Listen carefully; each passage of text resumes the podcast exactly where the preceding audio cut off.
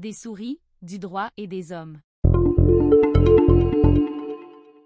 Décision américaine Omni Metsi et le danger d'employer le mauvais verbe, conjugué au mauvais temps, dans une session de pays. Publié le 14 octobre 2021. Un tribunal américain se prononçait récemment, dans Omni Metsi, INCV, Apple INC, quant au fait qu'une cession de propriété intellectuelle, de la PI. peut bien avoir d'effet juridique que si on a employé le bon verbe, conjugué au présent. Bien que cela puisse surprendre compte tenu de l'abandon généralisé du formalisme, il demeure bien des situations en droit où il faut appeler un chat, un chat, si on espère parvenir au but recherché. En effet, L'arrêt récent de l'United States Court of Appeal vient rejeter le recours en contrefaçon de brevet logé par une société nommée OmniMetsi, INC, Omni, parce qu'elle n'était tout simplement pas propriétaire de ce brevet. Pas de brevet, pas de recours, évidemment. L'explication de ce dérapage inhabituel dans l'affaire Omni découle d'un examen attentif des dispositions du contrat d'emploi d'un chercheur universitaire qui était l'inventeur initial de l'invention visée. En l'occurrence, le point de départ de la chaîne de propriété de la pays en question débutait dans les mains d'un chercheur employé par l'University of Michigan, Elb Université. Bien que le contrat d'emploi du chercheur contenait bien une clause traitant des inventions éventuelles de ce salarié à l'université, on espérait parvenir à cette fin par une tournure de phrase disons malencontreuse.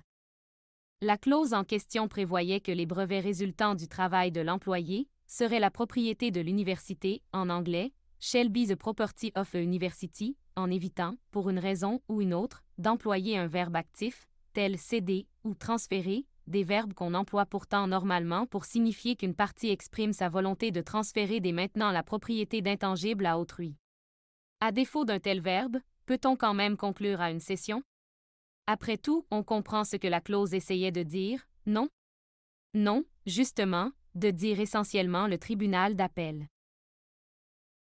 Puisqu'on avait opté pour le verbe être, qu'on avait de surcroît conjugué au futur, le tribunal conclut qu'on n'était pas ici en présence d'une véritable cession, ni d'un transfert immédiat de propriété. Au plus, à la lecture de cette clause, le tribunal conclut qu'au plus on est plutôt en présence d'une sorte de promesse d'éventuellement céder la pays visée à l'université.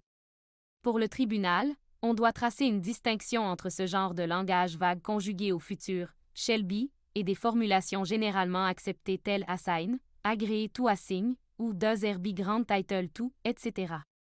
Pour les juges, un tel énoncé dans un contrat se résume à un énoncé d'intention à venir, sans plus. Bref, et non, juridiquement parler d'une situation à venir, Shelby, n'égale pas à dire qu'une partie prend la décision maintenant de faire quelque chose qui produira des effets immédiats. À défaut de cession dans le contrat d'emploi du chercheur en question, la paye demeurait dans ses mains et l'université ne pouvait donc pas l'avoir ensuite transférée à Omni.